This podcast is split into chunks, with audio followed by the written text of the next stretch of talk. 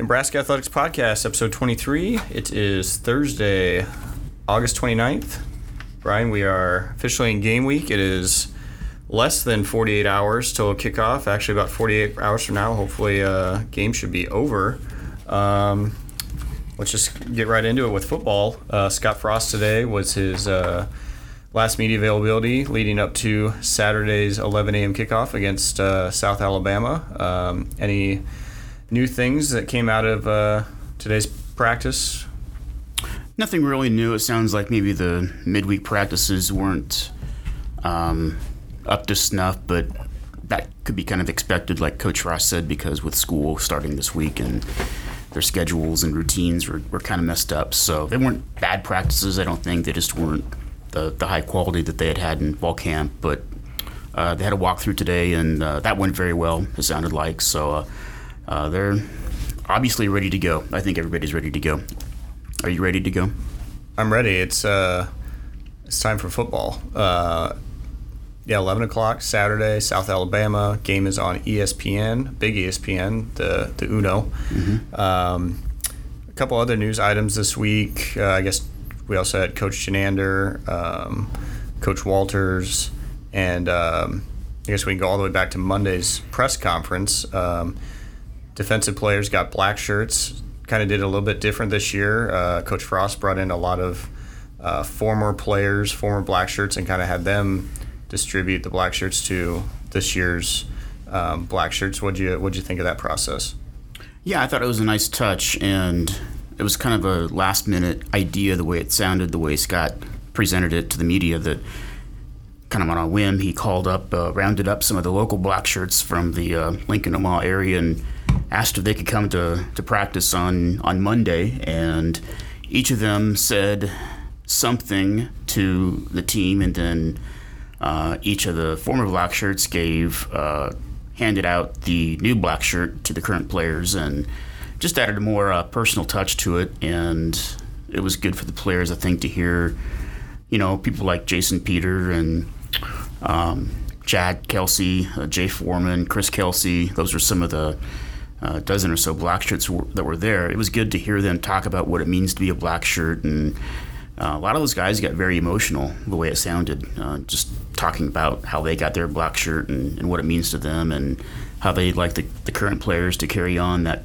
tradition and and meaning and everything. So, I think uh, you know the tradition is or has been to to put the black shirt in the locker, and then the the player has a reaction when he sees it or not sees it, you know, whatever the case may be. But this adds a more personal touch to it, I think, and just shows a little bit more of uh, of the meaning behind the black shirt. Uh, another kind of note that everyone was picking up and digging through on Monday was uh, first first depth chart of the season came out. Um, anything in there that kind of caught your eye, or was it kind of what you expected it to be? I, I think the one that kind of caught my eye a little bit was uh, Cam Jurgens listed as the number one spot in the center. He's been dinged up a little bit by mm-hmm. not not surprise. I guess the surprise for me was I didn't know if he'd be ready to go game one with kind of uh, he was out a little bit of fall camp, but looks like they're ready for him to go. I think Coach Frost said they might have him on a using another term a pitch count where you know they might not roll him out there for the whole game, but um, that was I guess the one thing that probably caught my eye. Yeah, I think it caught um, Coach Frost off guard too. I, you know, he said that uh, originally they didn't expect him until maybe a couple games into the season, based on how he was when he started fall camp with his injury, and he came along a lot faster than than they thought. And by by the end of uh, fall camp, going into game week, he was.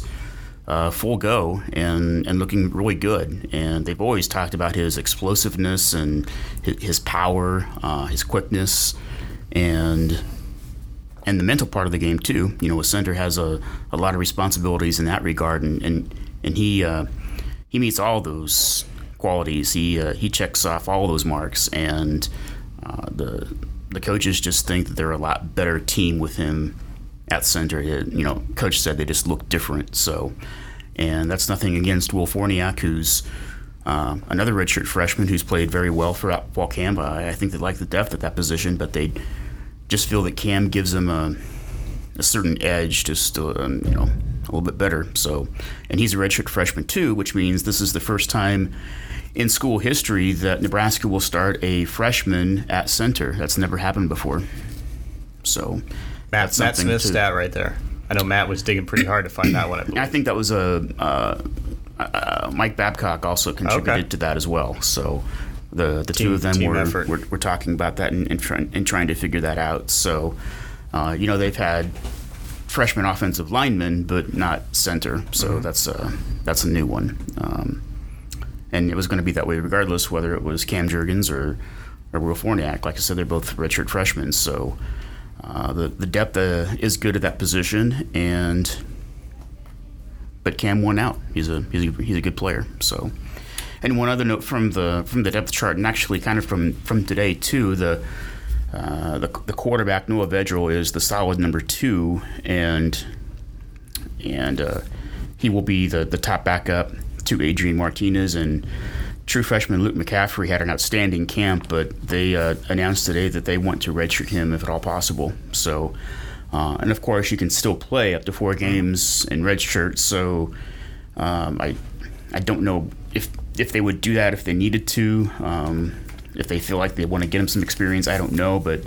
Uh, they, they, definitely want to uh, want to redshirt him this year. So there could be a position or a, uh, a situation where he doesn't play at all. So we'll have to see. But he had an outstanding camp, and um, you know, Coach Frost says he's probably a better player than they, they thought they were going to get, and they thought they were going to get a good one. So that's that's kind of saying something right there.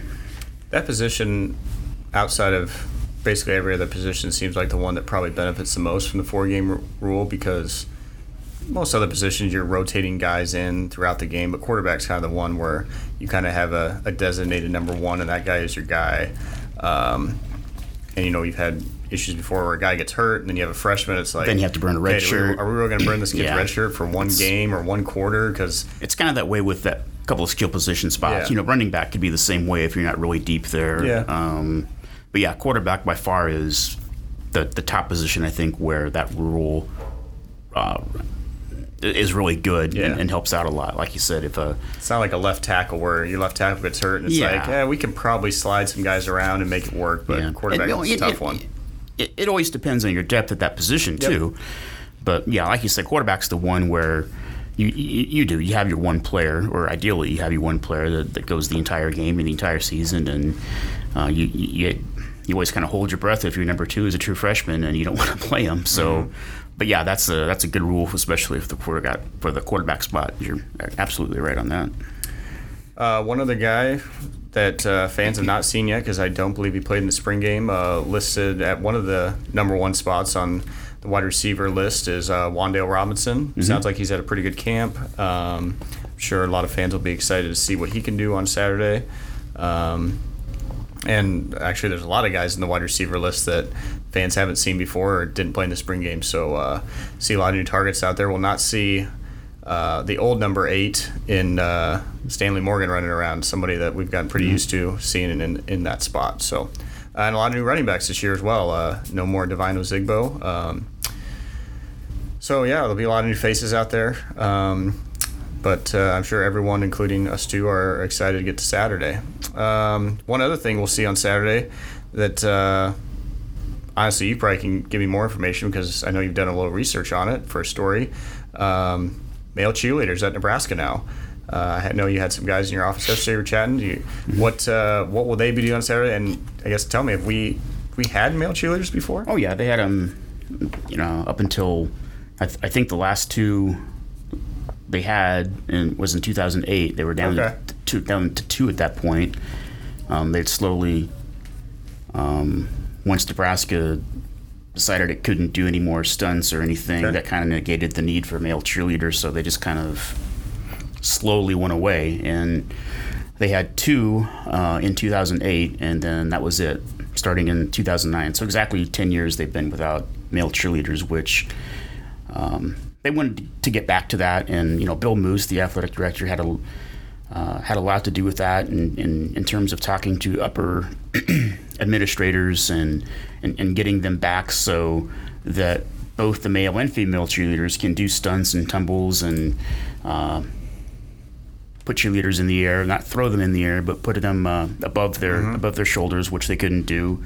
You're going to see them do the uh, tumbles and back springs and those sorts of things that you didn't see before. So it'll be uh, a lot more active and uh, it'll be more fan participatory and really trying to create more of an atmosphere. You'll see the return of the megaphones with the male cheerleaders and running with the flags and, and holding signs. And there's six of them. Um, they originally were going to have four, and then they got a, a clearance to get six, and would like to get more and more. Um, as, as the years go by. But I'll have a story on that tomorrow. And I talked to three of the six, and they're really excited. They're um, they're they're raring to go. One of them is a uh, a former gymnast from high school, and he was a student manager on the gymnastics team here. Uh, one of them is uh, a, an engineer, just okay. has no experience whatsoever, but um, kind of fit the bill. So he's doing it, and uh, there's a one from the uh, the Marines, who is uh, a student here, and he's the other one that I talked to. And the other three, I can't remember off the top of my head what their backgrounds are. One of them actually was a cheerleader at Lincoln High School, um, and I think he's the only one of the six who was ever a cheerleader before. So. Okay. Uh, but yeah, it'll add something different to the stadium and the atmosphere on on uh, on Saturday, and they're they're very excited to, to be a part of that. And I definitely think it's something fans will notice and uh, hopefully enjoy. Um, so one other kind of change that fans may see on Saturday, uh, pregame anyway, is the Unity Walk is changing a little bit this year. Um, for those that don't know, the Unity Walk is uh, basically the the team buses arrive at, on the east side of the stadium, drop the team off. Previously, the team used to kind of walk down around the uh, northeast corner of the building, come in the north doors. Um, now the bus will be um, kind of stopping in the middle of the parking lot on just east of the stadium. So kind of the same location. Um, the team will kind of walk down through that parking lot, and then they're going to enter the doors on the east side, uh, right next to the uh, the Bob Devaney statue. So one other thing to you know, so some people don't get freaked out. Uh, when the team leaves the hotel, there's actually going to be some fireworks shot off at the stadium, and that's going to be kind of everyone's uh, alert to know that hey, about eight to ten minutes from now, the team will be arriving. So that's going to be your alarm when you hear the fireworks go off that uh, the team has left the uh, the hotel downtown and they will be on their way um, to the east side of the stadium for drop off, and that's where all the fans can can line up, welcome the team to the stadium. Uh, you know, get kids get some some high fives and, and things like that. Um, I know there's a lot of other kind of small fan amenities that are getting updated this year, but that's kind of the big major change. Um, that and what we just talked about with the Spirit Squad changes. Um, well, another team that's kicking off um, their season on this weekend, actually on Friday, is the Nebraska volleyball team. They'll be hosting uh, Creighton Friday night, seven o'clock at the Devaney Center, and then uh, UCLA also uh, seven o'clock Saturday. Let's see, Creighton Friday night, UCLA Saturday, Saturday night, night, both seven o'clock. Uh, Baylor will also be in town. Um, playing the other two teams. So they'll be, John Baylor. Well, John Baylor will definitely be in town, but uh, the Baylor Bears from Waco, Texas, will be in town. Um, Nebraska and Baylor not playing each other, but Baylor and UCLA will be playing Friday afternoon, and then Saturday afternoon, Baylor and Creighton will be playing. So. Um, I'm sure everyone is excited to uh, get over to the Vanny Center Friday night, and then plenty of time between football and volleyball Saturday. You can catch the football game, be done, go go get some a bite to eat, um, then make your way to Devaney Center on Saturday. I guess uh, since John Cook had his media day, have you had any other discussions with him or the team since then? And you know, are they going to be a lot of new faces? I know they had their red white game last week, um, mm-hmm. so fans got a little little glimpse of the new the new players, but uh, coming out. Yeah. Coming out swinging. Yeah, they, they, they feel like they, and maybe we talked about this last time, I can't remember, but they feel like they can do uh, a few more things offensively with uh, with Nicklin being a year into the system mm-hmm. as a setter and uh, can do more things with the outside hitters and have more options and have a little bit more versatility on, on offense and and uh, you know just he kind of compared it to a, a pitcher with previously you know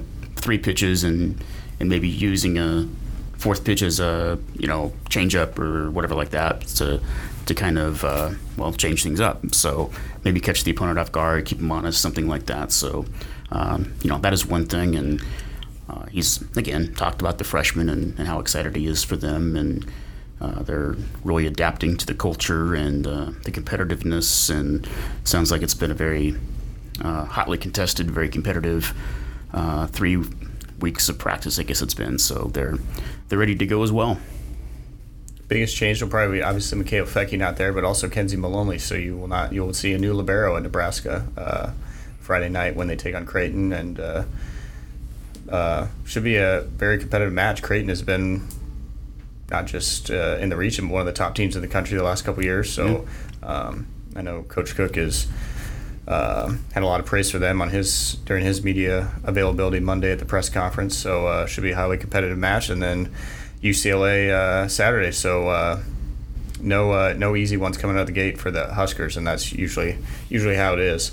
Um, other team in action this fr- this uh, this weekend is the soccer team. They actually started their season last last weekend down in Lawrence, Kansas, but their home opener is this weekend. Um, they've got uh, Clemson, Clemson Tigers on Friday night, seven o'clock at the uh, Hibner, Hibner Stadium, just uh, just north of the Devaney Center, and then uh, Sunday um, they will be taking on Baylor, 7 p.m. Uh, at at uh, Hibner Stadium. So a very busy weekend of Husker athletics. Got uh, football, one football game, two volleyball matches, two soccer games.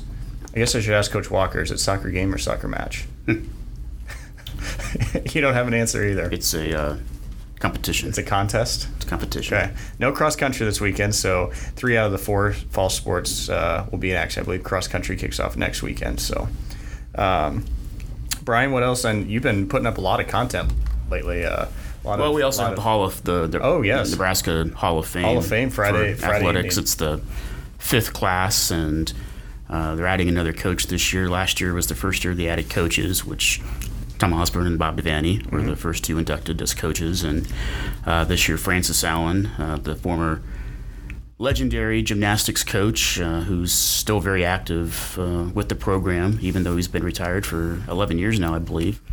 Uh, he's being inducted as long as as well as with one of his former uh, competitors, Wes Suter, and also uh, Carol Frost, uh, obviously the mother of Scott Frost, the football coach, former Olympian and track and cross country women's coach here in the late 70s. She's going in along with uh, Ed Weir and as pioneers for celebrating 150 years of the University of Nebraska's existence. So uh, Ed Weir passed away in 1991, and, and, his three children are also deceased. So he has eight grandchildren coming to Lincoln, and uh, one of them, Ed Weir III, will be uh, accepting uh, the induction and giving the induction speech on, on Friday afternoon at 4 o'clock at Memorial Stadium or outside, depending on the weather. And uh, Rhonda, uh, Rhonda Blanford is one of the other ones, former track uh, competitor at Nebraska. She's also going in. Greichaly Cepero, who started in volleyball and then crossed over to play a little bit of basketball when she was here uh, in the early 2000s. Uh, she is going in to the Hall of Fame. And Grant Wistrom. Grant Wistrom. We can't forget Grant Wistrom. Yes. He uh, obviously helped the Huskers to a couple of national titles. And 1997 good, was had, his last year. Had a pretty good so NFL career. Had a pretty good NFL career, too. And so he'll be back as well. And they'll all be recognized at the game on, on Saturday at Memorial Stadium. So congratulations to all of them. Again, they're being inducted on Friday afternoon at at inside or around Memorial Stadium, depending on uh, the weather situation. Which it sounds a little dicey going in, uh, starting later on this afternoon or tonight or something. It's supposed to be stormy and then yep. perhaps some heavy rain and rain throughout tomorrow and tomorrow night. And we won't talk about Saturday. No, we're not going to talk about that. so, um, yeah, and they'll be honored on the field on Saturday during the game. Uh, for those that want to check out more about the Nebraska Athletics Hall of Fame, you can go to huskers.com slash Hall of Fame. Um, there's a complete list there by year of all of the uh, athletes, coaches that have been inducted in the Hall of Fame, along with bios for each of them. Um, again, that's huskers.com slash Hall of Fame. Uh, one other event that we have, it's it's a it's not a busy weekend at all. There's another uh, ceremony um, banquet on Friday evening, the 50th anniversary of Husker Power. Mm-hmm. Um, I believe you've done a little bit of research. Yeah, I had a on that? story on that a couple of weeks Yeah. ago um, when they initially announced the the class. Uh, I don't have the the members in front of me, but there were ten football players and then one from each of the other sports. Um, some of the top uh, performers from the weight room, or combined with what they did in the weight room and on the field or court or, or what have you. So uh, some of the inductees, I'm trying to remember, um, Scott Frost was quarterback for football. Um, gosh, I can't remember all the football. I've, I've got to have the list, but um, it's there somewhere on Huskers.com from when we originally released it. And I know Alex Gordon is representing baseball. I remember that one for sure, but he won't be able to be here because he's kind of busy at the moment pitching. By Yeah, the I was just gonna say he. I saw he uh, got on the mound. He only topped out at 82. I was a little surprised by that. yeah, he was Maybe too. was he the, thought it was going uh, to be like upper 80s. Maybe it was so- the sidearm delivery. Could have been. It, it could have been. So they just didn't want him to do anything stupid, and, and he didn't. He didn't hurt himself, and he did what did what he needed to do in a 19 to three game, which was just get some outs and and, and not hurt himself. So, uh, but uh, yeah, Boyd Epley, the the founder of Husker Power in 1969, and a couple of uh, his cohorts were the people who actually selected this. Uh, I guess you can call it a Hall of Fame sort of thing for Husker Power. So they will be uh, recognized also on, on Friday evening in a private ceremony. So Well, if you're a Husker fan, there will be plenty of things to do this weekend in Lincoln, Nebraska. Um, what else? I guess what are for things that aren't other than the uh, the male cheerleader story? What uh, anything else you kind of been working on?